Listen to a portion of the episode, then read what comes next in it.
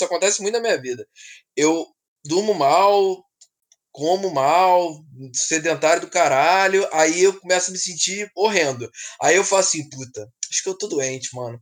Vou lá no médico pro maluco me falar que, na verdade, o problema não são meus hábitos. O problema é que eu tô com alguma coisa aqui que ele resolve num negócio aqui, um comprimido, uma, porra, uma vitamina D, é uma merda assim. Aparentemente você está com síndrome de Hurst. É, aí isso, e era sempre isso. Aí eu vou no médico e falo, ah, meu amigo, você tá com. Porra, olha só. Você tem uma doença raríssima e, na Tô verdade... detectando andromedias aqui no seu exame. É, exatamente. Eu acabei de perceber que a sua mitocôndria ela é partida no meio. Então a gente vai ter que fazer uma operação de altíssimo risco para cortar todas as suas células em 17. Foi mal, lamento avisar.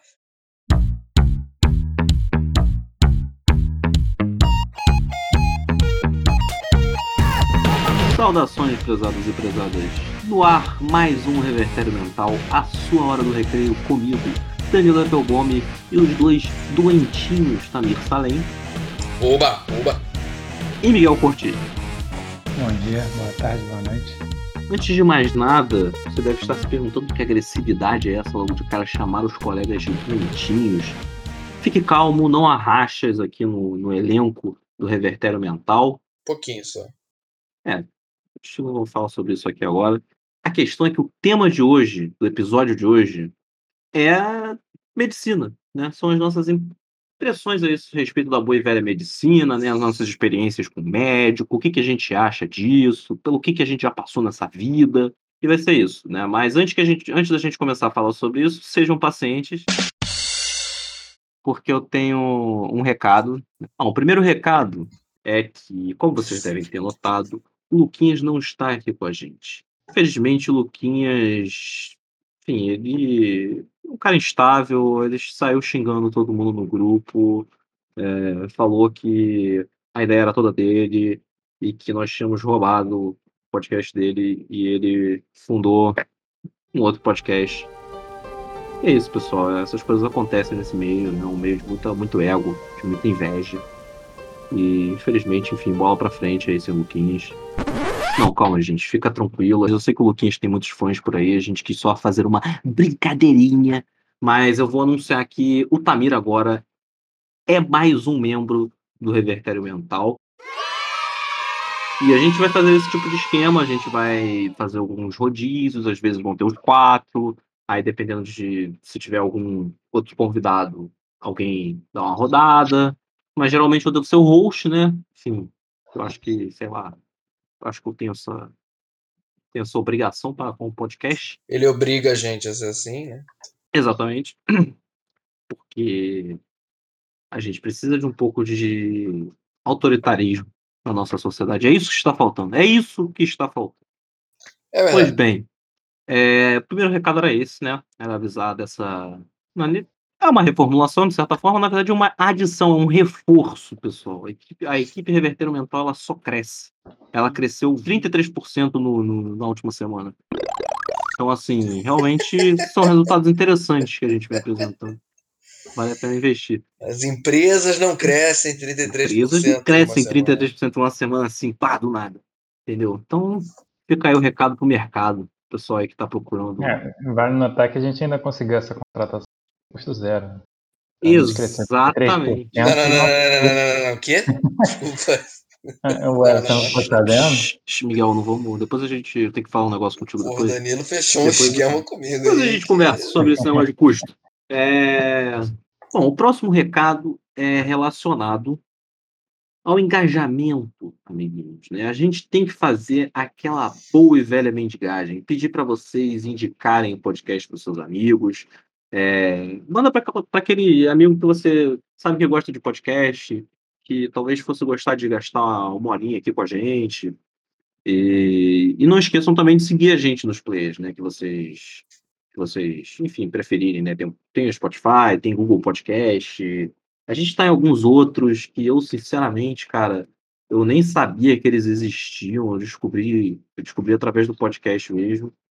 Então, Bom, é isso, né? Vocês vão achar. Ah, tem Breaker, tem Pocket Casts, tem Radio Public, enfim. E tem o próprio Anchor, né? Se alguém por acaso usar o Anchor para isso, mas eu acho que não, deve acontecer muito.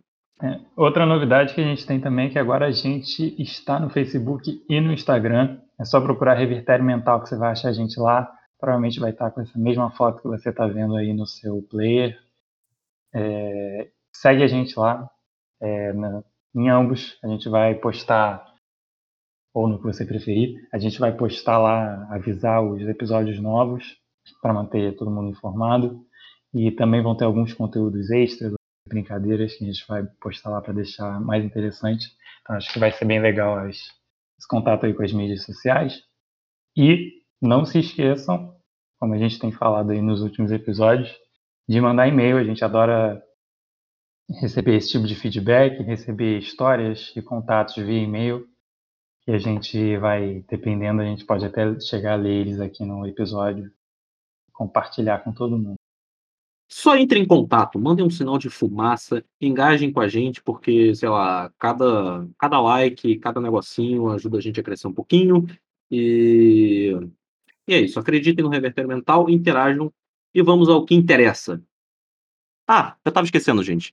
É, antes da gente começar, vai ter um quadro novo ao final do, desse episódio. Então, vão até o final, aguardem, porque a gente vai ter uma novidade hoje por aqui. A gente vai inaugurar, de vez em quando vão ter esses quadros, nem sempre vai ficar nessa coisa jogada de conversa. Então, aguardem. Vamos ao episódio. Bem, então, pessoal, o tema de hoje, como eu já comentei, né, vocês já estão sabendo, essa questão de medicina, médico, papapá, né, isso é provavelmente o tópico principal de 2020. É provavelmente quando a gente pensar em 2020, daqui a uns anos, a gente vai pensar nisso tudo. Foi o ano que a gente mais falou disso. É, por motivos óbvios, né, todo mundo sabe. E eu queria fugir, né? Falar de medicina, mas falar de médico, mas, porra, fugir um pouco de Covid, né? E um pouco Pariu, né, da época em que, sei lá, a gente.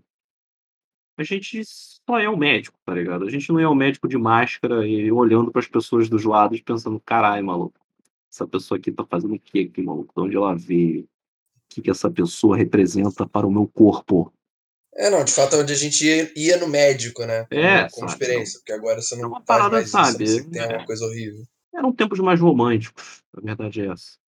E agora, pós-Covid, tudo é sobre o Covid, cara. Tudo a gente só fala de Covid. E a gente precisa lembrar que a experiência médica, às vezes, é é uma boa ida ao cardiologista para passar aquele gelzinho gelado no peito, fica aquela sensação esquisita que ao mesmo tempo é boa, ao mesmo tempo é ruim. E não, não tem nada a ver com Covid, não tem nada a ver com uma pandemia, não, não tem nada a ver com risco, a menos que você tenha algum problema cardíaco. É só uma ida de rotina ao médico, sabe? Você come um pão de queijo na, na- no andar de baixo da, da, da galeria do médico, tá ligado? Que médico ado- adora ser em galeria. E aí, sabe, põe um pão de queijo coisa, aí sobe, vai pro médico, pega na coisa, sabe? Uma experiência saudável, né? Mas então é isso, né? A gente vai falar sobre aquela época em que 80% dos internautas brasileiros ainda não tinha diploma de infectologia pela Universidade do Zap. Eu vou começar com a pergunta óbvia, pessoal. É, vocês gostam de ir ao médico? É, dá, dá pra ir, né? Mas não faço questão, não. Tem gente que é fã, né? Tem gente que é fã. ao médico. Não sou fã de médico. não. Sei lá, eu, a- eu tinha. Em algum momento da minha vida, eu sinto que eu gostava de ir no médico. Mas eu não saberia explicar o porquê. Eu acho que é porque eu sempre fui meio adoentado, né? Como vai ficar bastante claro nos próximos momentos. Mas eu acho que tinha algum momento que ir pro médico era meio um momento de refúgio, de salvação, tipo assim, o que quer que esteja acontecendo, esse maluco vai dar cabo, tá ligado? Vai, vai rolar uma solução aqui pro problema. Hoje em dia eu sou meio diferente, mas acho que houve um momento que o, o médico era meio refúgio, tá ligado? Quando a gente era criança, tipo, tinha febre, sacou? É, É, eu tinha muito. Eu era uma criança que ia muito ao médico. É, sabe, quando você tá meio mal Uhum. mesmo e tu vai no médico, tu falava, caralho, pô, agora sim, agora, agora vai resolver. Inclusive, eu Tinha fui uma um criança. Eu fui uma criança que foi tratada durante anos e anos por uma homeopata. A minha pediatra era homeopata. E a minha mãe, até hoje, quando eu digo que eu- hoje em dia, eu, assim, eu, eu não confio no homeopatia, eu não acredito na homeopatia como método de coisa. Até hoje a minha mãe fica assim, horrorizada quando eu falo isso. Ah, Ela fica, mas a sua homeopata te salvou, você ficava doente o tempo eu já inteiro. ouvi isso o tempo E inteiro aqui desde também, que mano. começou a homeopatia, você não teve mais nada. Eu falei, mãe, como eu não tive mais nada? Sempre que eu, quando eu tinha 39 de febre, com o que que acontecia? Ah, mas isso aí, não sei o que. Porra, maluco, é óbvio, eu tava com antibiótico, eu tava com Enquanto Dona coisa. Denise berra com Danilo falando que você não teve mais nada, a câmera se afasta e ele está num pulmão de ferro. em Souza. Guiar. Mas vocês já tiveram que entrar em, em banheira de gelo? Banheira de gelo. Acho que não. Não. Você teve que entrar em Não. banheira de gelo? Eu tive que entrar, já tive que entrar. Caraca, essa experiência é Foi, exótica. tipo, Brabo. hor- horrível, surreal. E é, era um médico que. Gelado. O pediatra era um amigo lá da família. Mas eu tava com, sei lá, 45 de febre, era um negócio surreal. Assim, não abaixava. Caralho, o quê? Caralho! Era um negócio então- surreal. assim. E aí eu fui, fui no. É o que, é o que me contam, né? eu tive que. que eu tava com muita febre que não dava pra baixar. Aí eu fui no pediatra e ele falou: a única solução é botar ele numa banheira de gelo. Foi desesperador, foi desesperador. Ele montou uma, tipo, uma cama, encheu a cama de gelo e eu tive que ficar deitado. E aí minha temperatura baixou, né? Óbvio. Bem. É, A minha Sim, temperatura baixou e eu perdi um dedo. Tipo dedo. Negócio louco. É assustador, eu tenho trauma desse médico até hoje. Eu lembro dele quase como se fosse um Caralho. personagem. Quase como se ele fosse Joseph Mengele, né? Porque puta que pariu.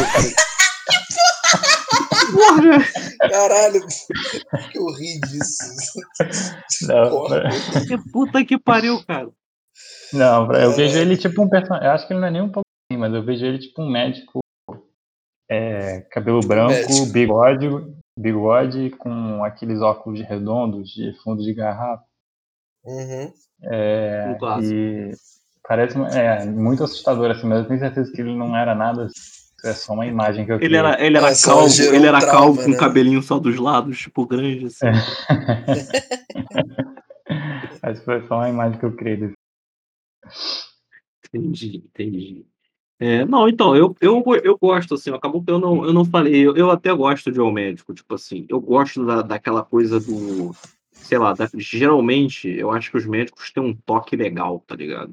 Não sei, eu tô falando uma coisa aqui que talvez, sei lá, possa ser mal interpretada aí nas rodas de samba, mas, tipo assim, sei lá, eu gosto daquela coisa de estar sendo examinado, tá ligado? Aquela pessoa botar a mão, olhar, falar, ah, faz assim, faz assado, ah, tal, porque geralmente o médico parece que ele tem uma técnica para te deixar fazer aquilo de um jeito tranquilo. Foram poucos médicos que eu peguei assim que, sabe, eram ruim de exame, sabe? Era um negócio, sabe? Não, É, dependendo do não, exame, tem claro. Essa coisa do, daquela, da- é- essa coisa de tipo, é, eu acho que é coisa de médico velha guarda, pelo menos é o que eu ouço dos meus boomers locais aqui, de que é, é, é o médico que é brabo de tipo assim, falar, ah, respira, aí ele fica plac, plac, pluc, pluc, pluc, plec, tipo, É, tem- tem um pouco disso, mas até que- se tá tudo. Até que eu peguei médicos novos que tiveram assim. bons, assim, até que eu peguei É? médicos novos que tipo, foram bons, assim, nesse sentido, tipo, eu acho que é mais uma coisa de, de, de pessoa mesmo e e também, tipo, do, do próprio exame ou da, da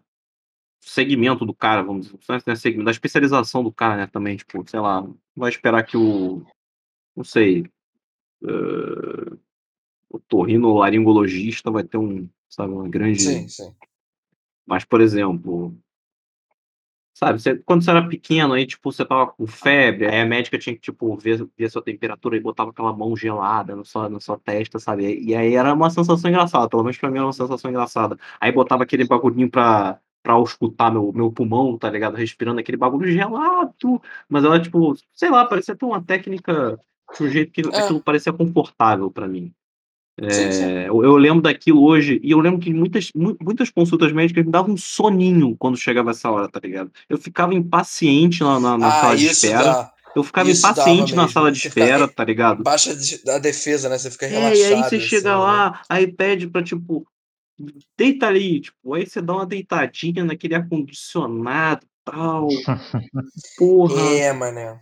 Médico é um negócio, eu gosto de médico, mas ao mesmo tempo que eu gosto de médico, é aquela coisa que, como eu já falei em outros episódios, é aquela coisa que eu gosto e eu enrolo para fazer. Eu enrolo até dizer chega, eu enrolo muito médico, eu teria muito que ir ao médico, muito mais do que eu vou, né?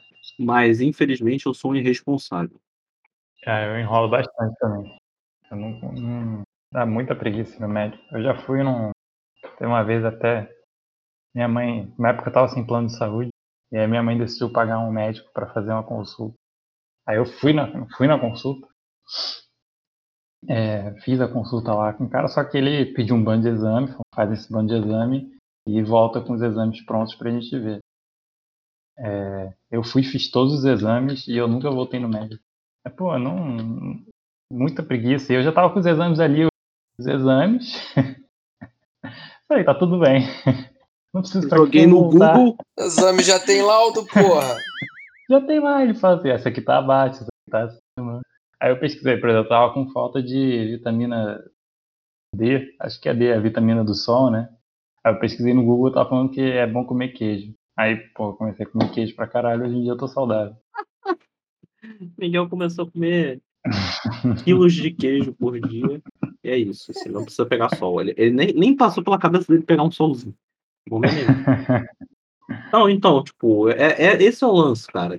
O cara te pede, pô, tu já vai, vai ter um trabalho de ligar, marcar uma ida para encontrar com essa pessoa, no horário da preferência dela também, porque, né, ela tem o horário dela, você tem o seu, você tem que ficar se adequando.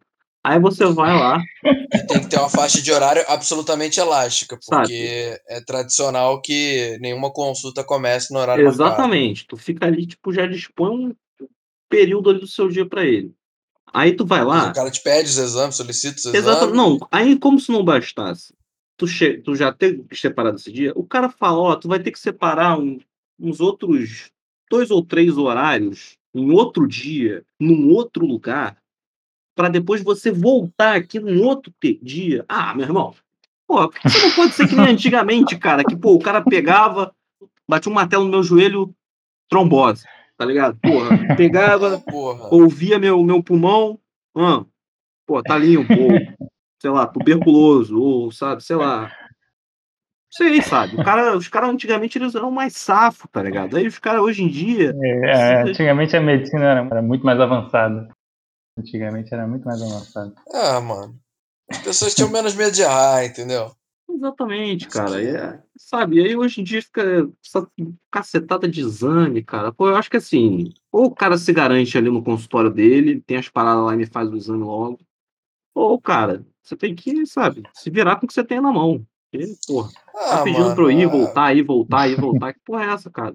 Exército, pô, alistamento do exército, que eu tenho que ficar indo, aí é, vou. Parece que eu tô fazendo questzinha de exatamente, RPG. Ai, é uma, caralho, busca, exatamente. Pegue Puta o papel, que e agora médico. vá para o castelo exatamente, e pegue... o médico virou uma quest de RPG, cara. É, antigamente, o cara, o médico fazia o quê? Ele pegava, ele olhava aquele cocô e falava, hum, acho que tá muito preto. Hum, acho que tá muito preto, deficiência de não sei o quê. Hum, tá muito mole. Ah, não tá não sei o quê. Ah, tá muito duro. Não, não, não, acabou, não. Você ainda tá nisso. pegando uma época Nutella. Não, não, não, não, não. Veja bem, veja bem. Agora que a gente tá nessa coisa de retroceder, de, é, uma coisa medieval, e volta e meia tem uma rapazote que se veste de templário, fica falando Deus Vult, escrevendo coisa com V na internet, que é muito engraçado. Uh, é muito engraçado. Essa Uba, porra Uba. de escrever com V, o cara escreve com V, eu já vejo, ah, é doença. É, muito engraçado. Uba, é muito engraçado. O maluco fica o dia inteiro na internet, não tem a capacidade de, sei lá, arar um campo e, e quer muito ser servo feudal. Mas tudo bem. Então, assim, eu sinto falta dos médicos dessa época. Era, pô, sanguessuga, é bruxaria, é corta-braço fora. Resolvia. Eu já teria morrido há muito mais tempo. Já teria sido muito mais eficiente. Muito mais barato. Não ter que ligar para Sul América, fila. Não tinha. Nossa, era muito melhor. Era e, muito. E fora que naquela época você morria e você ia pro paraíso, tá ligado? Pelo menos você tinha Isso. essa garantia. Tá ligado? Isso, hoje em caralho, dia. é verdade. Hoje em dia eu não sei, cara. Hoje em dia eu sinceramente não sei? Porra, exatamente, mano. É. Pô, tu era convicto de que tu ia se fuder, mas tu ia parar num lugar que pelo menos de repente ia ter uma água encarada. Exatamente. Puta, era muito bom. Mas eu já tive, eu, eu tive há pouco tempo uma, uma uma consulta que foi, foi nesses mods aí de, de bater no joelho e e tirar um diagnóstico. Fui no urologista para fazer um check-up, sempre bom, né? Fazer check-up de DST. Faz um tempo. Importante, né? Todo mundo bom, deveria fazer. Aí eu fui, aí cheguei lá, é, conversei com ele, falei o que eu queria, qual era o meu objetivo. Aí ele falou, tudo bem. Aí falou lá para sentar na caminha e tal. Aí chegou uma parte que eu sempre. É um exame de sangue que resolve isso, mas tudo bem. É, aí chegou uma parte que eu sempre, eu sempre fico meio confuso, que é, que é quando ele, ele fala, ah, pode, pode deitar. E aí. É quando ele pede meu WhatsApp. Eu... Não, a parte que eu confuso é, é, a parte de tirar a roupa, porque eu nunca sei o que, que eu preciso tirar se o médico não é muito explícito. E aí, às vezes sim, o médico. Sim, vezes, sim. eu, cara, se eu tirar. o médico ele fala assim, ah, pode Tira a roupa, aí você começa a tirar a calça ali. Calma, cara. Eu sempre fico com, com essa sensação de que ele, que ele, ele fala, tipo assim, ah, pode, pode ir ali, sentar ali na cama. Aí eles já, já tá meio implícito que você tem que tirar alguma coisa, vou fazer alguma coisa. Eu nunca coisa. tiro nada, eu espero alguém me pedir. Eu espero alguém me pedir é. explicitamente. Aí geralmente o médico começa a fazer outras coisas, né? Ele vira, começa a puxar as gavetas, sei lá, fazer o quê. E, e aí você fica ali, e, e agora? Aí você começa a tirar algum pedaço de roupa, começa a tirar a calça. Eu fico sempre imaginando que ele vai virar na hora que ele vai virar. O que é isso? o que está acontecendo? Geralmente não acontece. Geralmente eles são mais profissionais que Aí eu deitei, ele mandou lá pra, pra caminha, deitei, tirei as calças. Aí ele botou a luvinha, pelo menos. Aí ele olhou assim, botou para um lado, botou para um outro, falou: Tá tudo bem. eu falei, não, como assim tá tudo bem? Você, você olhou, pode ir de um lado pro outro e tá tudo bem? É que, se você quiser, você pode até fazer um exame. eu acho que é o, é o ideal, né? não tem coisa que não dá pra descobrir só olhando, né? Foi, pois foi é, nesse, né? Tipo assim, HIV foi nesses é moldes mais antigos. Tem, coisa, tem muitas coisas que não são visíveis. Né? Pois é. é, bom ponto. Então foi, foi um médico que foi nesses moldes. Eu achei assustador. Nunca mais voltei. Caralho, é, a, a vez que eu passei por algo parecido, cara, o médico, ele era muito, tipo assim, como é que eu posso falar, cara? Parecia que eu tava num, num, num boteco, tá ligado? O maluco, ele era muito, tipo, tio, tiozão fazendo amizade, tá ligado? Mas é aqueles caras que fala rápido, fala, vamos lá, qual é o teu problema? Fala aí pra mim. Não, vamos ver. É, não sei o que, meio Eduardo Paz, tá ligado? Era meio Eduardo Paz. Entendi. Só que, tipo, e, e dava uma zoada, tá ligado? Sabe? Tipo, ou, ou fazer as perguntas de um jeito meio engraçado. Tipo, você acha que tá com problema de DST? O cara constata que talvez você esteja de fato. Não vamos entrar aqui no meu histórico médico. É... o cara constata, qualquer coisa que ele constate, ele vai perguntar, tipo, você tá no relacionamento? Aí, tipo, vai falar, ah, tô. Aí ele vai perguntar, ah, e você, por acaso, deu a sua voltinha. Aí eu, mas o cara perguntava exatamente assim: Ah, e aí, tu, tu andou dando uma, tu andou dando uma pulada? aí eu, não, não, não. Aí, tipo, ah, maneiro, mas. Aí ele meio que, sabe, me deu uma olhada assim, tipo, tipo assim, tá, mas é. E a sua namorada? Aí eu falei, ah, é, não. O que eu saiba, assim, não tem nada do tipo. Aí, não mesmo? Tipo assim, eu falei, cara, eu não sei. Olha, eu não sei, como é que eu vou saber? Isso faz muito tempo, já que fique bem claro né? Jovem, enfim. E aí, enfim, foi lá, fez mais ou menos isso aí que você relatou e tal. Ele olhou, não sei o quê. E passou uma, uma, uma que tinha para passar. E foi isso, assim. Então, Mas passou realmente... o exame? Porque eu fiquei muito com essa é isso mesmo? Não é possível. Não, no meu caso ele não posso nem exame. Isso eu podia fazer em casa. No meu caso eu não posso nem exame. Eu, eu vou até revelar o que, que foi, porque já tá ficando parecendo que eu tive uma parada, tipo assim, pesada, tipo uma gonorreia. Era uma, uma coisa pequena, uma candidiazinha, uma coisinha, o cara passou uma pomada e acabou. Tipo assim, ele só ele realmente nem passou exame nem nada, ele foi no olho. Eu adorei esse médico. Ah, candidíase dá, é de fato. É porque, porque graças, é porque, graças a Deus, é eu nunca mais é. precisei voltar num, num urologista por causa disso. Então, tem, o urologista também vem rim, né? Então talvez eu tenha que voltar no urologista. Mas por causa disso, até agora eu não tive que voltar. Mas é, foi isso, assim, a minha experiência foi, foi bem medieval com esse médico, gostei bastante. Ah, mas é porque essa parada é muito fácil de. Esse é o ponto, né? Essa parada é muito fácil de resolver. É, a, a, minha experiência com médico, eu nunca tive uma dessa. Porque toda vez que eu vou no médico, alguma coisa muito esquisita tá acontecendo comigo, entendeu? Cara, eu me lembro quando eu comecei a passar mal, é, na época da faculdade, velho, eu comecei a me sentir muito cansado e muito, meio tipo assim, cognitivamente esquisito. Eu não tava bem da cabeça, né? A verdade era essa, e eu tinha todo motivo para não estar. Eu, eu comecei a procurar uma médica, porque eu achei que eu tava dormindo meio mal e tal. Aí ela botou na minha cabeça, ela falou assim: bem, você com certeza tá com doença de Wilson. Para quem não sabe, doença de Wilson é uma doença rara que você é, não Parece absorve episódio de série, tá ligado?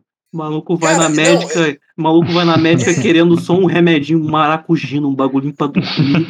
e a mulher fala: Cara, Olha, exato, aparentemente você está mano. com um tumor na pituitária. Foda-se. É, mano, tudo que eu queria era que ela falasse o óbvio pra mim, que assim, olha, tipo assim, na verdade, na verdade, na verdade, eu ia muito, isso acontece muito na minha vida. Eu durmo mal, como mal, sedentário do caralho, aí eu começo a me sentir horrendo. Aí eu falo assim, puta, acho que eu tô doente, mano.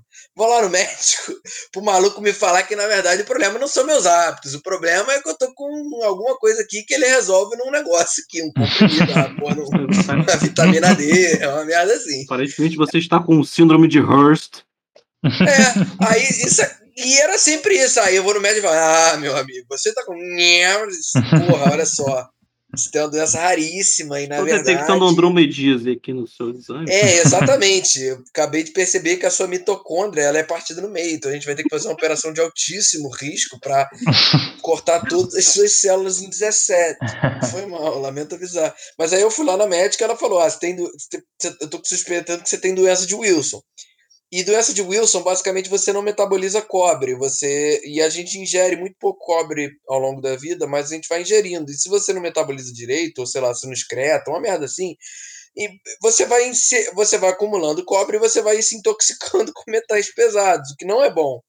E, e a, grande, a grande brincadeira da história é que eu sabia exatamente que era doença de Wilson. Quando ela falou doença de Wilson, eu falei: não, calma, eu sei o que é.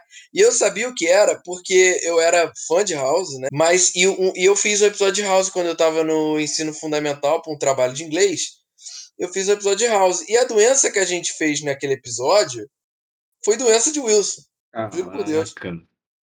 E, então eu sabia, eu tinha realmente pesquisado sobre essa merda. e Olha, a gente, gente, eu posso atestar doença. que ele realmente fez o episódio de House, porque eu vi esse vídeo. Então, tipo assim, eu Exato. não lembro se era doença de E- Wilson, mas tipo, Era bem doença de provável, bem Wilson. provável mesmo. Era a doença de Wilson. Porque a doença de Wilson era uma das paradas mais fáceis de fazer de house, que não exigia aparato cirúrgico nem nada, né?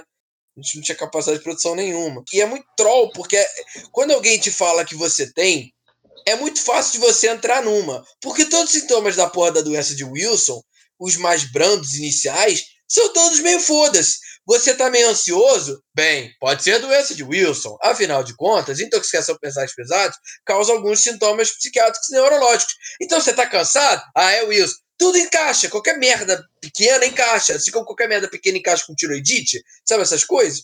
Então eu falei, bem, e agora o que, que eu faço? Aí, moleque, os exames para achar se você tem doença de Wilson. É uma coisa, eu, eu fui no fundo do poço da dignidade humana em termos de médico. Você tem que fazer um exame para medir se você tem muito cobre. E a melhor maneira de fazer isso é com a sua urina, mas não com o pote de urina. É com a porra de uma jarra de uma semana.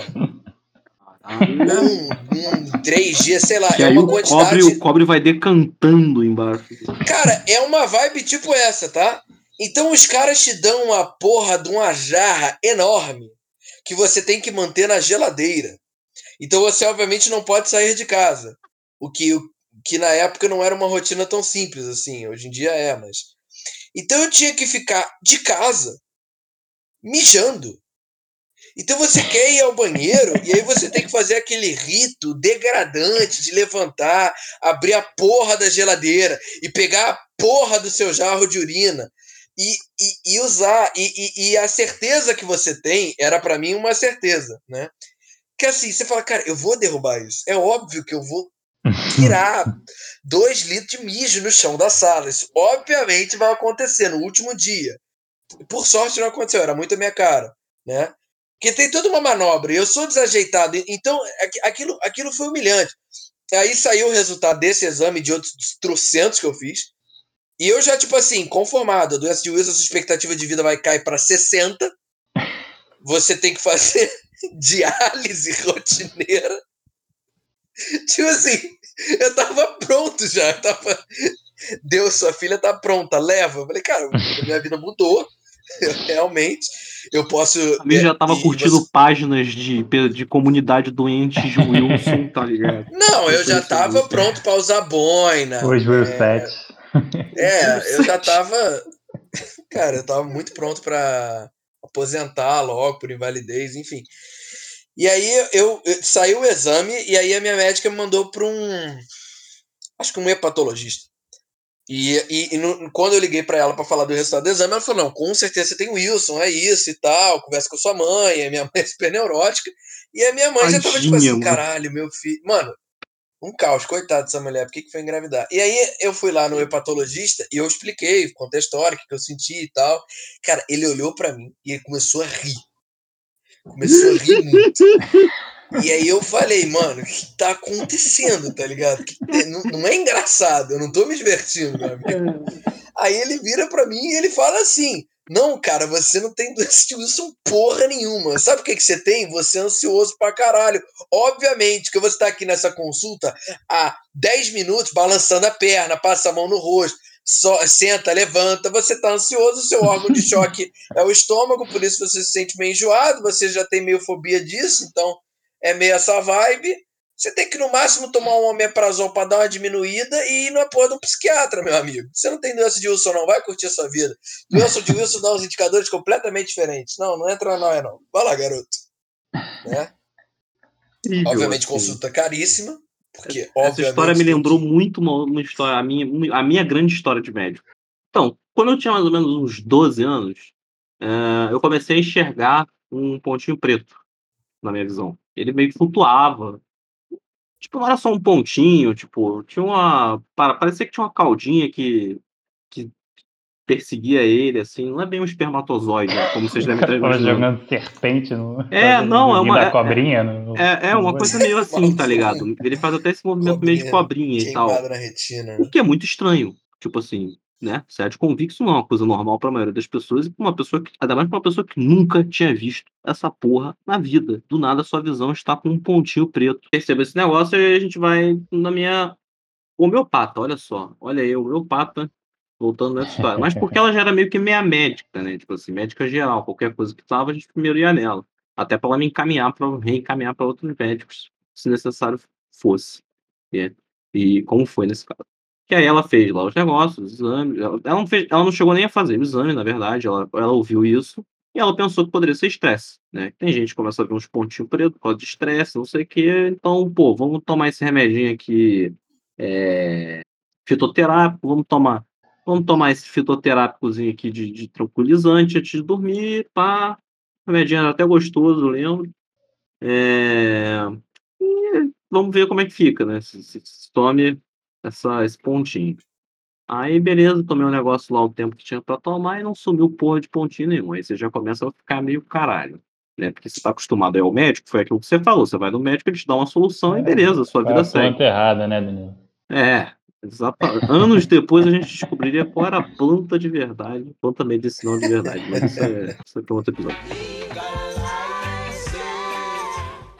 O fato é que não resolveu o meu problema, né? aquele remédio para estresse, e aí ela me encaminhou para um oftalmologista, né? encaminhou para o profissional especializado. Fui eu lá, o oftalmologista, é, o cara me examinou, aí esse exame foi, foi mais detalhado, né? O cara usa colírio para dilatar a pupila, aí mete um luzão na, na, no teu olho, pega lá um aparelho lá do não sei o que, enfim, basicamente é isso. E o cara foi, olhou, falou, olha, me parece doença de Colts. Caralho, é verdade! Pois é, pois é. As pessoas esquecem dessa parte da minha vida. Esquecido, mano. Doença de Colts. O cara falou, isso me parece doença de Colts. Não, e o cara falou uma parada. Você inventou, né? Tá ligado? O cara ah, falou, não, o cara falou uma parada que foi tipo assim: olha, pô, falou, você tem doença de Colts, é... mas não é nada não não tem nada não, sua, sua retina é assim, assim, assado, você tem uma, os, os vasos dela são mais dilatados que o normal, principalmente na, na, na, super, na periferia dela, né, e tudo mais, mas isso aí não tem muita coisa não, o pessoal só vai, vai levando a vida, e é isso aí. Aí beleza, saímos lá da consulta, aí eu perguntei lá da, da, do pontinho, né, o cara falou, ah, não, isso aí com o tempo vai, vai sumir, não sei o que, beleza. Vai aumentar. É, não, aí beleza, ok. Aí fomos, vai sumir porque você vai ficar cego. Eu, moleque, queria mais era que, tipo, tivesse tudo certo e foda-se, tá ligado? Que maravilha. Então não tem nada não, o médico falou isso aí. Só que minha mãe não aceitou essa parada direito, não. Ela pegou o nome lá da, da doença, né? Doença de Couto, jogou no Google. E ela, né, Google, ele mostra o que é de pior no, no, no universo, né? Então começou a ler mais a fundo o que acontecia, quais eram as consequências, as piores consequências, como é que funcionava, papapá, não sei o que, não sei o que lá e viu que não era bem como o médico tinha falado. Aquele oftalmologista ele deu uma bela de uma, uh, vamos dizer assim, apaziguada no quadro. E era uma coisa um pouco mais preocupante, sim. Poderia ser preocupante para o cara que simplesmente não mandou fazer nada direito. O cara falou: ah, não, tá de boa, vamos, vamos que vamos. Aí foi meio zoado. Aí, beleza. Minha mãe movimentou seus contatos na comunidade judaica, porque, para quem não sabe, eu sou judeu.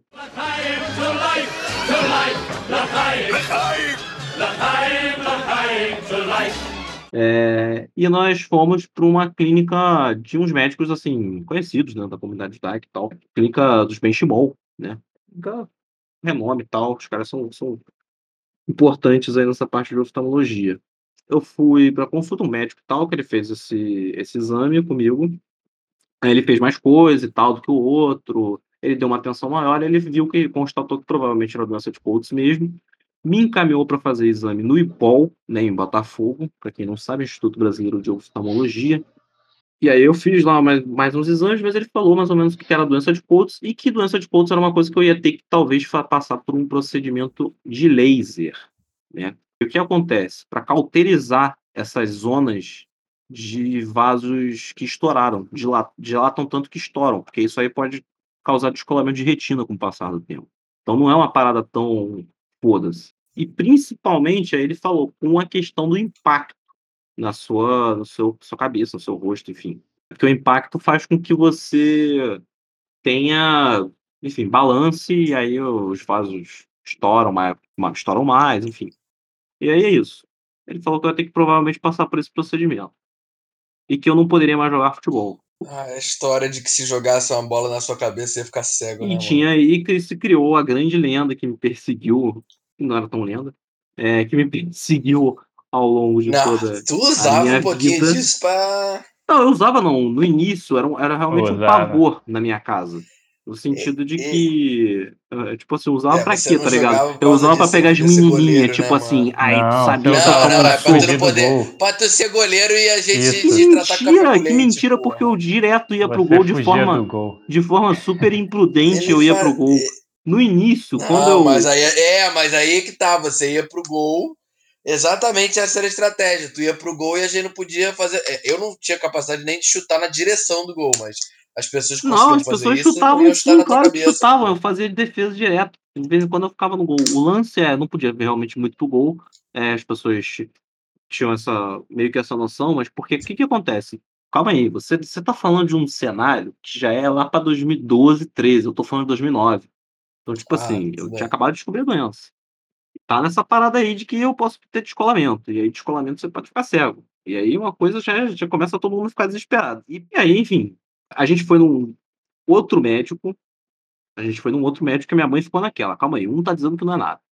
O outro, que ela confiou mais, tá dizendo que, caralho, tem que ver essa parada aí, que tu pode seguir uma vida normal, pode dar tudo certo, mas você tem que fazer algumas paradas. Então vamos num terceiro médico.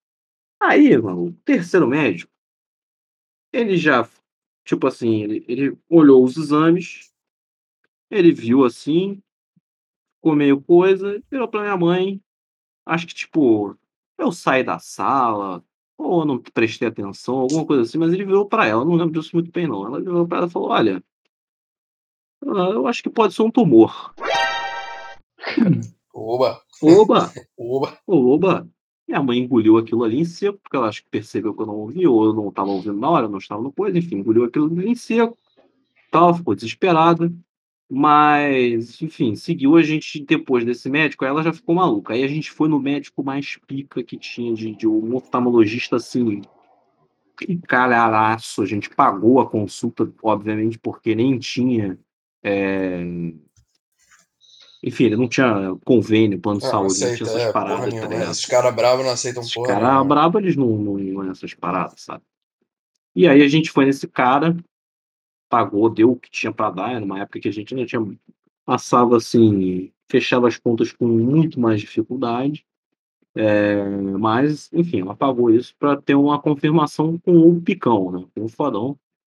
Doutor Mário Mota, eu até achei que o nome dele, realmente, o cara parece que existe, se é esse, mesmo que eu lembro. Não sei, pode, pode não, mas acho que é ele mesmo, se for mesmo. É, Até a página na Wikipedia, esse cara. tá vendo? É um maluco, o cara tem um.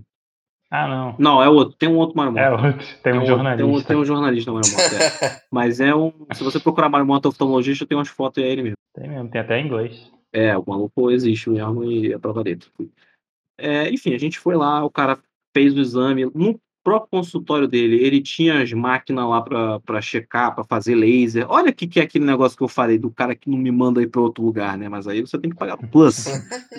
Aí o Mário Mota, ele fez, analisou. Aí ele explicou tudo direitinho. Falou que não era uma coisa letal nem nada do tipo, mas que realmente eu teria essa questão do, do impacto, eu deveria evitar e tal, mas que não era para parar minha vida, nem nada demais, nem nada, nem nada do tipo, tudo mais. E que. E aí eu acabou fazendo a primeira sessão de laser, rápido ali, só ver mais ou menos como era. né? Foi uma coisa meio esquisita. E a gente ficou ali naquela se ia marcar uma outra consulta ou não, mas acabou não marcando, obviamente, porque a consulta, na época, era papo de uns 300, 400 reais. Então, não ia rolar de ficar me consultando com ele. Mas a gente já sabia que da- daquele outro segundo médico que tinha dado um parecer razoável, a gente meio que se agarrou nele, que ele aceitava o convênio e tudo mais lá, aquele da clínica Benchimol. E aí ele nos indicou o IBOL, eu fiz os exames, eu fiz o laser, né, com o cara. Os caras, o, o doutor Marmota confirmou que não era, não era questão de câncer, lá no IBOL depois do exame confirmou que também não tinha nada a ver com, com tumor no meu olho, que já foi bom para minha mãe, né, e para todo mundo, né, para os meus olhinhos. Uhum.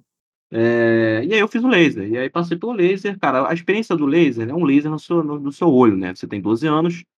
E eu lembro do, do, do, do médico, era o doutor Hugo. Esse cara era tipo diretor do, do, do IBOL, tá ligado? O cara era Picasso. Tem até, ó, achei foto dele, o doutor Hugo Ribeiro. Esse cara aqui mesmo. Que tipo assim, ele era o médico picão do, do IBOL, né?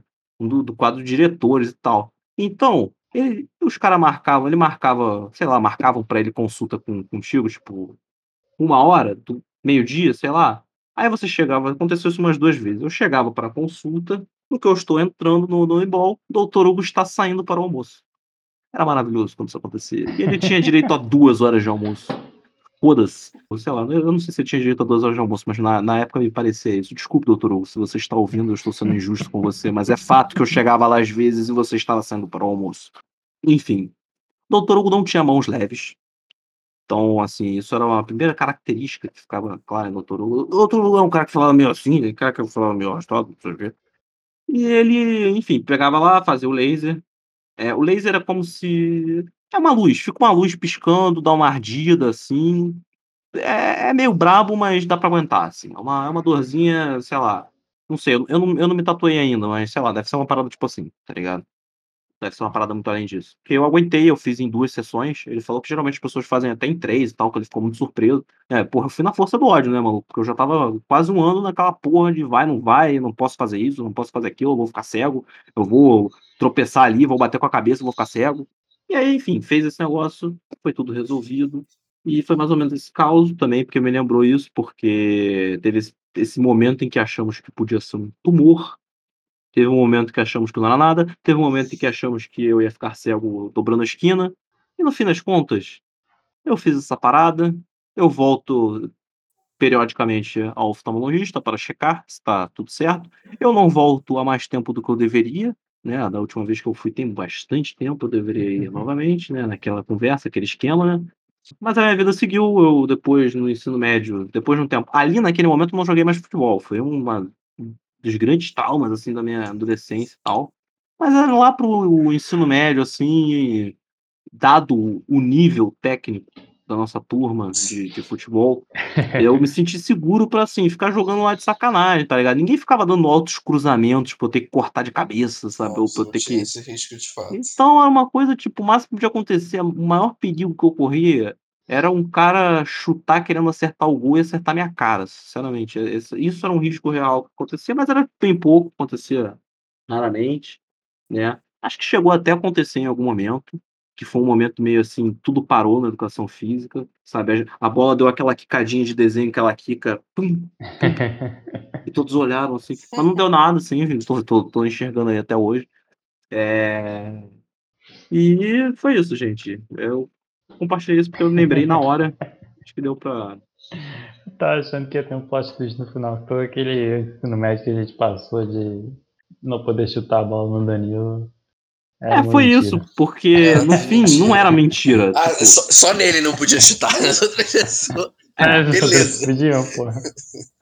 naquele, naquele, no primeiro, no primeiro ano de coisa, até na, no primeiro ano de Hort e até no segundo, ou seja, vamos lá, oitavo e oitavo e nono ano, né? Porra, é uma merda esse negócio de série, ano, enfim, mudou bem na época que a gente tava na escola, então eu confuso.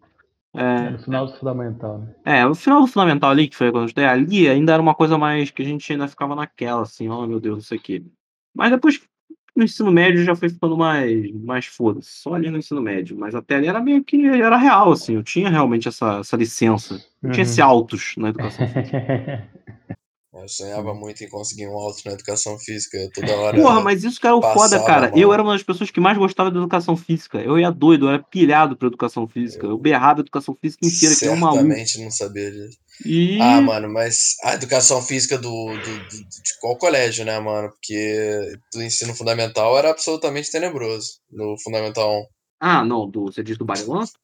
É, mano, Marcos. ah, sim, educação Marcos. do é você não, não sei se você Não, mas o Marcos, não, eu peguei o Marcos, o Marcos gostava de mim, por quê? Porque eu era esse moleque Mano, esforçado. Marcos. Eu gostava da eu educação tive que. física. Não, o Marcos é um filho de uma puta. Eu Ele espero que era. ele vai tomar no cu dele.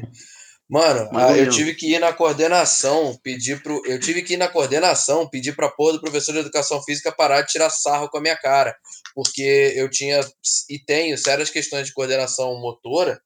E o, o maluco eu Ele jogava uma imitava bola o e você tinha Samir pegar. correndo, não era isso? Ele ficava te imitando correndo. Ele me imitava correndo. Eu, ele, eu, eu, eu tinha muita coisa de tipo, eu não sabia onde a bola ia cair. Então eu ficava muito. E eu era criança também, então eu era mais estúpido do que eu sou hoje. Então eu parava, olhava pra bola, tentando entender onde ela ia cair. E aí muitas vezes eu, obviamente, errava e eu tipo, estendia a mão pro nada, ou, ou corria pro nada. E era meio patético e engraçado, mas não, Não ficar você. zoando.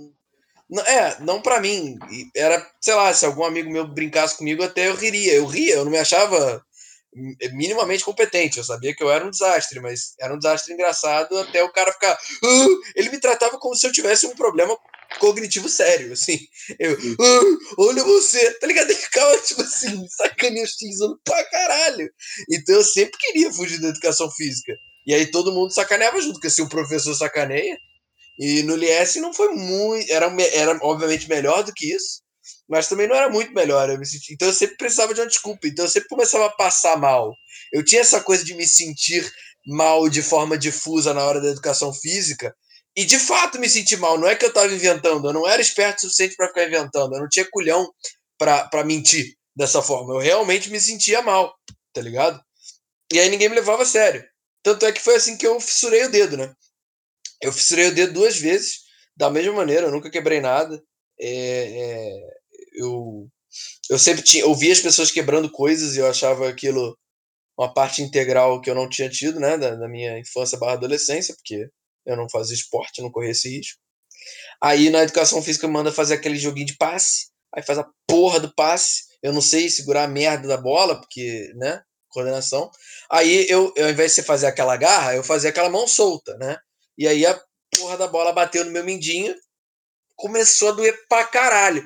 E aí meu dedo inchado ali, eu sentindo dor pra caceta, vira o professor e fala, cara, eu acho que eu machuquei meu dedo. E todo mundo rindo, falando, ah, tu tá de sacanagem querendo fugir da educação física. Tu tá de sacanagem. Eu falei, cara, tá doendo pra caralho, pelo amor de Deus, me deixa na enfermaria. Fui na enfermaria, me deram gelo, como qualquer enfermaria de escola, é a única coisa que eles têm, é gelo. E eu tinha fissurado a porra do dedo fiquei com tala, não sei quanto tempo e tal. E depois eu fissurei o dedo da mesma maneira, fazendo a mesma coisa. Me insistiram para eu jogar alguma coisa no colégio, de novo. Eu joguei. Segurei a bola errado. Eu fissurei o mesmo dedo, da mesma maneira. Fui no mesmo lugar. Fazer a mesma coisa. É um, é um desastre. A minha vida médica é um desastre. Em relação a essas duas coisas, assim, sedar, eu, eu cheguei a ser sedado, mas foi só para uma endoscopia, não foi uma power endoscopia, foi uma endoscopia. Ah, não, não é seda... aí não é sedação, né? É outra parada. É, é, assim. enfim, o cara me deu lá um bagulho Mas lá. essa é a boa. Esse é muito bom. Esse é, É. o bagulho que. é- Porra, ele mas é então, ó, a parada que eu tomei foi boa zona, cara. Tipo assim, eu tomei o bagulho, Devia vender na farmácia. eu tomei o bagulho, aí, tipo assim, eu pensei, foi a primeira vez que me, me falaram, pô, tu vai tomar uma anestesia tu vai apagar, tá ligado? E aí eu, porra, cara, tu, tu subestima, sabe? Você não sabe o que vai acontecer, tá ligado? Tu não sabe o que vai acontecer. Porque tu pensa, ah, não é, não é possível, tá ligado? Ah, o cara conta até 10 e tu, tu não chega nem até o 10. Ah, fala sério, vocês estão brincando, cara. Eu sou forte, porra. Ah, Vocês não sabem aquela coisa que eu botei nesse corpo aqui. Aí, beleza. Os caras me deram lá um negocinho, tomei, aí, pô, os médicos estão conversando e tal. E. Cara, parece, sabe, parece que não teve um. Teve um momento em que eu falei assim, vou dormir. Eu Uhum. só acordei já sentadinho, todo babado, todo fudido, na salinha lá do pós. Eu não sei nem como eu cheguei direito. Sabe, pareceu aquelas cenas assim do. Tipo aquela cena inicial do Skyrim, tá ligado? Corta um bagulho meio. um fade, sabe assim? Eu piscando os olhos e abrindo assim, meio em pé, com a mulher me apoiando até a cadeira. E eu sentindo um frio do caralho, uma fome, né? Porque tu tem que ficar sem comer já coisa. Ainda me deram uns biscoitinhos, mas tipo assim, ao mesmo tempo que você tá com fome, você tá enjoado, né? Porque meteram um cabo dentro do seu via estomacal. E eu não, sei lá, sabe, aquela sensação de não querer comer direito, mas tipo assim, eu lembro que na hora da- de estar sedado, assim, antes de acordar, eu tava me sentindo muito, assim, pareceu que eu dei uma voada de 10 minutos, que foi muito, parece que foi mais, mas tipo assim, parece que não foi 10 minutos não, parece que é tipo uma coisa de um minuto, assim. Parece que eu dou uma voada de um minuto, e aí quando eu fui ver, eu tava já naquela cena ali na salinha de, de Sim, coisa. você dá um skip fudido. Mas, né? tipo assim, a voada é muito maneira, assim. A parte que tu tá voando é legal, mas dura pouco. E quando você vai eu ver, você tá acordei todo. muito relaxado. Eu acordei num relaxamento que eu, Eu realmente acordei não tenho. relaxado, mas como eu não esperava essa pancada, né? Na primeira vez eu fiquei muito mal. Na segunda vez que eu fui, que eu, que eu fui sedado, aí eu já tava mais preparado, já acordei meio naquela malícia, tá ligado? Um soninho. Eu fui lá naquela. aquela tirar, pronto pra tirar aquela neneca. E.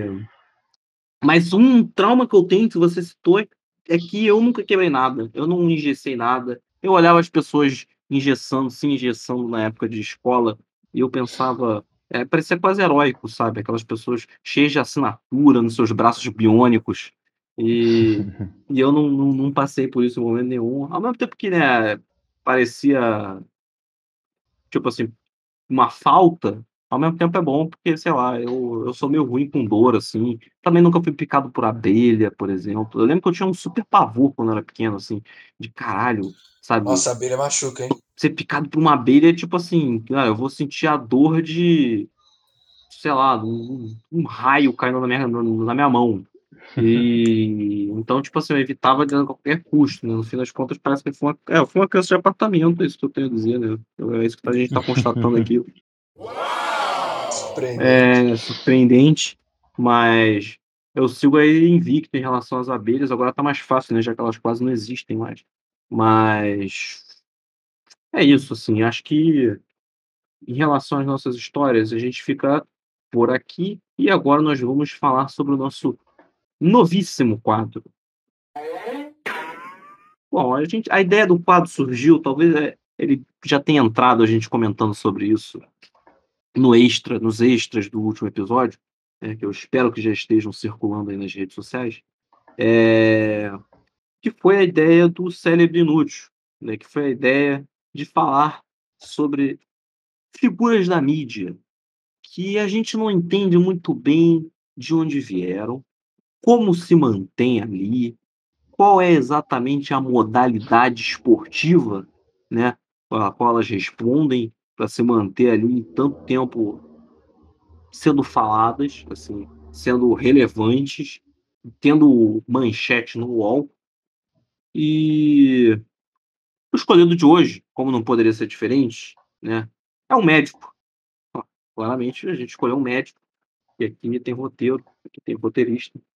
E o médico escolhido não poderia deixar de ser Dr. Robert Ray. Pode entrar, Dr. Ray.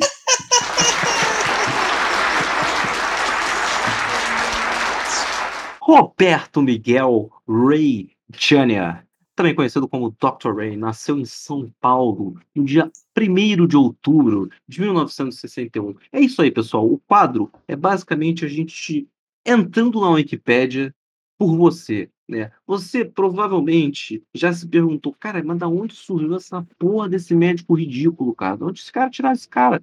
Do nada esse cara tinha um programa de, de, de, de TV, tudo bem que era na rede TV, não é exatamente uma emissora, né?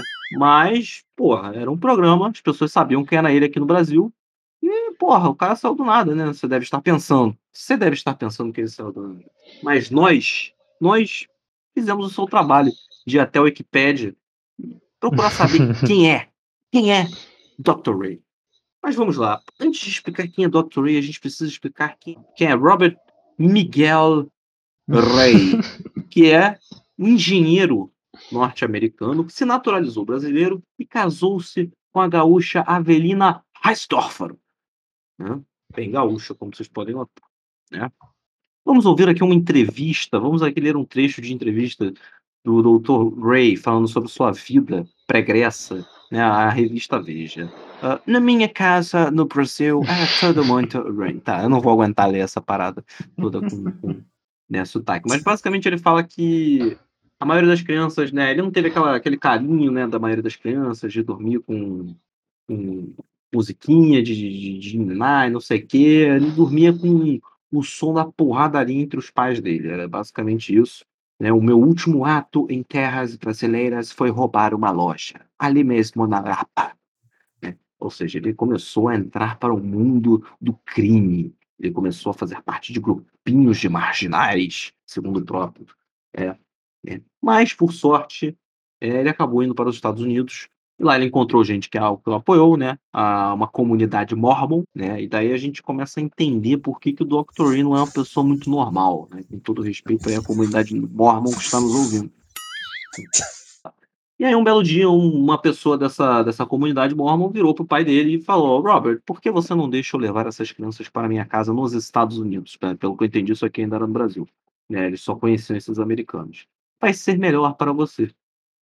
E aí, o pai dele adorou, a mãe dele não tinha voz ativa, e assim ele foi mandado com os três irmãos, né, quatro malucos, para os Estados Unidos, né, onde ele se tornou médico, ele fez faculdade em Harvard, e, enfim, essas coisas todas aí, currículo sério, coisa séria, que não interessa aqui. Né? Porque o que a gente quer falar é sobre a verdadeira figura de Dr. Ray, né, o que nós conhecemos, os melhores momentos. Né, a gente vai relembrar né, o que a gente viu de Dr. Ray, Meninos, o que vocês se lembram de Dr. Ray na televisão? Caralho, na televisão, cara. Tá vendo aí? É, os caras que não viram. Eu vi o Dr. Ray na Rede TV. Eu lembro de ver Dr. Ray na Rede TV. Porra, a única coisa que eu vi na Rede TV era Teste Fidelidade. Talvez venha a ser tema de um próximo aí. Vamos ver aí se o João Kleber vai ser. Para, para, para! Parou, parou, parou. Mas enfim, eu via porque eu dividia quarto com a minha mãe durante muito tempo também na adolescência, e ela ficava lá zapeando e acabava vendo, e aí a gente parava naquele médico bizarro, fazendo cirurgias às 11 horas da noite na Rede TV do domingo, assim, era um horário muito merda, que não tinha nada mesmo, e acabava sendo engraçado, porque além dos, das cirurgias, eles faziam uma coisa meio Kardashians, tá ligado? Eles faziam uma coisa meio, tipo, família do Dr. Ray, pegar umas filmagens na cara, tipo, na vida familiar dele. Só que a vida familiar dele não era esse conto de fadas, meus amigos. É como a maioria dos reality shows de família, assim, eles começam a, tipo, colocar as tretas, né? Que aí você não sabe mais se aquelas tretas foram plantadas ou não foram. E aí, tipo, chegou no momento que pareceu que, tipo, sei lá, a mulher dele e ele se odiavam, assim. queriam porque queriam se separar, mas aí não separava por causa de casa, por causa de filho, enfim, esse, esse, esse roteiro, né? Mas o Dr. Ray, ele, ele começou a ser importante, né? Ele começou a. a... Importante é sacanagem, né? senão não tava nesse quadro. O Dr. Come- começou a ser um pouquinho mais discutido né, para fora desse mundo trash da televisão de quinta categoria. E ele começou a dar os seus pitacos, os seus pulinhos na política. Né? Em 2013, ele se filiou ao Partido Social Cristão para concorrer ao cargo de deputado federal em São Paulo, onde ele recebeu incríveis 21.371 votos. Caraca, ele recebeu 21.371 votos, galera. Isso é realmente relevante, mas ele acabou não sendo eleito, infelizmente. É, São Paulo ficou sem esse representante. Depois ele mudou de partido, é, depois mudou de novo, enfim, é um cara meio confuso, mas o importante, o ápice da carreira política, política de Dr. Ray foi no fim de 2017. No final de 2017, como os ouvintes aí mais atentos da política devem se lembrar, os nomes para a disputa da presidência da República, que se daria no ano seguinte, começaram a pipocar. Né? Começam a surgir aqueles nomes, algumas especulações que parecem Cara, meio Esse absurdas. delírio foi muito Algumas bom. especulações que parecem um- delírio completo no país. Mas as especulações que parecem um tanto absurdas. Tem gente que começa sempre a especular Joaquim Barbosa. O cara que você pensa assim, não, esse cara não vai tentar a presidência, não tem nada a ver. Aí um pessoal começa a especular gente que está presa, mas enfim, é, na época estava presa, injustamente, mas estava presa. O pessoal começa aquelas especulações todas, o pessoal começa a achar, ah, não, o nego tá maluco, quer botar não sei quem. Foi aí que Dr. Ray falou: eu vou mostrar o que é uma pré-candidatura absurda.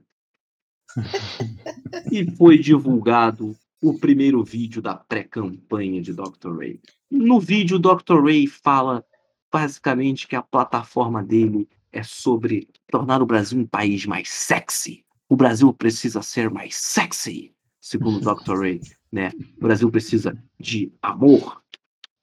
Palavras de Dr. Ray, eu quero trazer de volta a nossa sensualidade. Diz Dr. Ray sobre candidatura aqui no Estadão. Ele falou que educação é bom, mas o que falta no Brasil é chicote. Essas foram as palavras de Dr. Ray durante o vídeo. Caralho, É. sério? Dr. Ray tem uma Caralho, orientação delírio, política mano. um tanto quanto, como podemos dizer, reacionária. Ele também falou sobre o Lula, né? Em outro trecho, o Dr. Ray fala sobre sua relação com o Pai Natal e alfineta outros políticos como Lula. O risco de fazer propaganda política no Brasil é grande, mas eu dou a última medida da minha devoção à minha nação, que é a minha vida em um altar pela minha nação. Eu venho preparado, dez dedos, nenhum. Dez dedos. Pre- pre- Prestaram nesse jogo. Tem um. esse ponto, esse uma pegadinha. Dez dedos. Nenhum no bolso de ninguém. E sou formado em economia na Harvard. Chego no Brasil como um presidente elegante. Nunca roubei nada. Em 2020 foi, foi icônico a aparição dele. É, ele chegar. ressurgiu para acabar com o coronavírus. Infelizmente, o governo federal não estendeu a mão para esse grande patriota. Né? E ele várias vezes ele se candidatou ao Ministério da Saúde, na verdade. Importante dizer, porque olha só, em Se 20 candidatou, de né? maio, Não o cargo que Em se 20 de maio, ele postou no Twitter que conseguiria derrotar o Covid e o coronavírus, se fosse ministro, em um mês e três semanas. Isso Um mês. Eu vou repetir novamente aqui mais perto para o ouvinte. Um mês e três Caralho, semanas. mano. Você que está em casa confinado, triste, desesperado, ansioso. Se Dr. Ray fosse o nosso ministro, você já estaria doido no bailão, sabe? Estaria esfregando, lambendo o corrimão por aí, sem medo de ser Dr. Ray feliz. tinha a vacina dentro de seus belos músculos peitorais. Infelizmente, Bolsonaro não ouviu. Justamente. Mas isso a foi maio. Isso foi em maio. Cara, Importante é dizer que isso foi aí foi o primeiro. Caralho, em julho, meu irmão, a gente tava já na porra do Rio Water Planet, mano. Exatamente, Cheio isso foi em maio. A gente já estaria, em julho a gente já estaria onde, né? Mas isso aí vale, vale frisar que aconteceu depois do segundo ministro da saúde demitido, né? Que foi o Tais É, lá, o. que durou um mês, ele falou, agora. Ele falou, Tais ficou um mês, eu fico um mês, resolvo essa porra, vou embora pra casa. um mês e três semanas, um mês e três semanas. Vamos trabalhar com aí, critérios realistas. Sim. Porque quando. Eu, eu me lembro que quando saiu o governo Bolsonaro, né? Quando, o- Quando o Bolsonaro foi o eleito, Bolsonaro ele foi eleito, lá, ele se ofereceu. lá. ele foi Não, lá. mas ele se ofereceu mais ostensivamente. Esse dessa vez no coronavírus foi via É, Twitter, ele ficou meio assim, ele ficou meio assim, olha só, né? Bolsonaro, eu já me Se ofereci, quiser, você sabe é, onde me achar, se você Bolsonaro quiser, ignorou ele quando ele. Quando o Bolsonaro foi eleito, ele foi lá, acho que na casa do Bolsonaro, bateu lá. Justamente, no papelão. dia 9 do 11, o Dr. Ray procura o Bolsonaro para tentar Ministério da Saúde, mas não é recebido. Cirurgião e apresentador afirmou que pretendia apresentar proposta para trazer sistema de saúde americano para ah, o Brasil. é? Ele queria privatizar o SUS por inteiro, mano! Caralho! Caralho! E fique bem claro Cara. que neste podcast nós defendemos o SUS, É isso. tanto porque o SUS é importante, como também porque, de acordo com nossas pesquisas, fica bem defender o SUS aí entre os jovens. Então aqui nós defendemos o SUS e vamos continuar defendendo. Mas o fato é que ele queria o sistema americano. O presidente preferiu ter reuniões diploma- com diplomatas alemães e argentinos, o que me deixa meio Ah, ele fazia isso Ele nessa época? fazia, era uma época em que ele ainda fingia que ele trabalhava. Ah, ele não ligado? tava na cadeira ainda, né, mano? tava sobrando tempo. Caralho, muito bom, mano. Dr. Ele fez, da é, Saúde ia valer muito ele a fez pena. aquele vídeo, o vídeo famoso dele no, no avião de jaleco e estetoscópio, com a máscara com o nariz pra fora, falando, falando que ele deveria ser o novo ministro da Saúde. É, é verdade, não foi só o Twitter, foi isso também. Era tipo Falando assim, que ah, o Brasil não queria pronto, ele. chegando, é, é, e dando uma de. dando uma de. ofendido, né? Tenta ajudar, porque sacaneou. o cara tava no avião andando de jaleco estetoscópio. Exatamente. O, o, o Dr. Ray ele é uma mistura de tipo mediciner, que tudo da vida dele ele tem que ser identificado por doutor e andar com estetoscópio e não sei o quê. Aí ninguém sabe o que, que ele fez em né? metrosexual, o, com o estereótipo do fez- metrosexual de 2003, mano. Segundo ele, ele fez economia, mas o que eu tinha lido era outro negócio, cara. É um negócio é, ele Mano, fez esse economia, cara não é. fo- eu- eu, eu, política. tô. Eu, Eu tô começando a sentir que ele tem aqui. uma vibe meio Belpass, né? Ele é meio tipo. Ele não é formado em porra nenhuma. Cursinho Esse de maluco verão. não deve nem ser formado em medicina. Ele fez cursinho de verão na, na Ele coisa. deve ser esteticista. Ó, ouve o que eu tô te falando. Ele deve ser esteticista, não deve ter diploma de medicina. Você processado por calúnia Não, aqui. ele, né? ele é médico da, The Lo- da Los Angeles Medical É que ele diz, Association. ele diz e ninguém checa, mano. É verdade, É, ó, carece de fontes, hein? Todo mundo no governo brasileiro, toda figura relevante brasileira, a gente descobre que tem é, currículo forjado, desembargador, até não o seja por isso, foi não seja por isso. Nós vamos entrar aqui agora no Los Angeles County Medical o Association. Não, ah, sei lá, vai que ele é, mas eu tô achando que Não já está tá carregando o site. galo. Já não ó, carregando o nem site. tem, nem tem. Já comecei a achar estranho. nem existe Los. Angeles. Nem Não tem esse negócio. Exatamente. Você já começa a ficar naquela. Ó, eu vou entrar na página da Wikipédia do coisa. Eu não tô achando nada do Dr. Tem que tentar entrar na, na página de Los Angeles pra ver se existe. Olha, eu, eu entrei na página da Wikipédia aqui dessa associação médica, eu procurei Dr. Ray, não tem nada de Dr. Ray na Wikipédia. Então tá Já comprovado. começou estranho. Já tá, já diria Mano, que já esse começou maluco estranho. certamente é tudo fake, mano. Eu É vou- só porque a Piauí teve coisa melhor pra fazer do que dar um expose no Dr. Ray. Mas obviamente, é- com certeza ele é fake pra caralho. É história esquisita, ah, ele fez política pública. Não, não, ele fez economia. Não, ele é formado em astronomia em Harvard. Ele e o Ciro. Opa, Colegas clássicos. Calma aí. Fizeram trote juntos. opa, opa, opa, opa, opa, calma aí. No meio aqui das minhas investigações, eu acabei indo parar no Facebook do Los Angeles County Medical, enfim. E já abri o inbox aqui. Alguém disponível para conversar? Onde vocês se encontram? Posso marcar um horário? Quais serviços você oferece? Eu, eu não sei se eu tô em entrando no, no, no Facebook deles, eu só tô entrando num site pornô, né? Que. Que isso, assim? Que, que é isso, assim? O que, que está acontecendo? Que os caras já saem oferecendo coisas assim, pulando. Depois eu vou perguntar, eu vou perguntar. Isso é coisa do Dr. Ray, né, mano? Que é sensual. Vou perguntar é justamente, é exata a questão da sensualidade. Tá aí a questão da sensualidade do Dr. Ray. Vou perguntar, gostaria de saber. Você vai digitar em português mesmo? Ah, uma. Bom, eu, eu recebi a mensagem em português. Eu vou perguntar. Sim, a mensagem automática do Facebook, realmente. Não, eu acredito que é assim que funciona. I'd like to know if there is any. Sexiness. Não, mano, não digita tanto não. Só pergunta: Dr. Ray online? Bem pensado, Dr.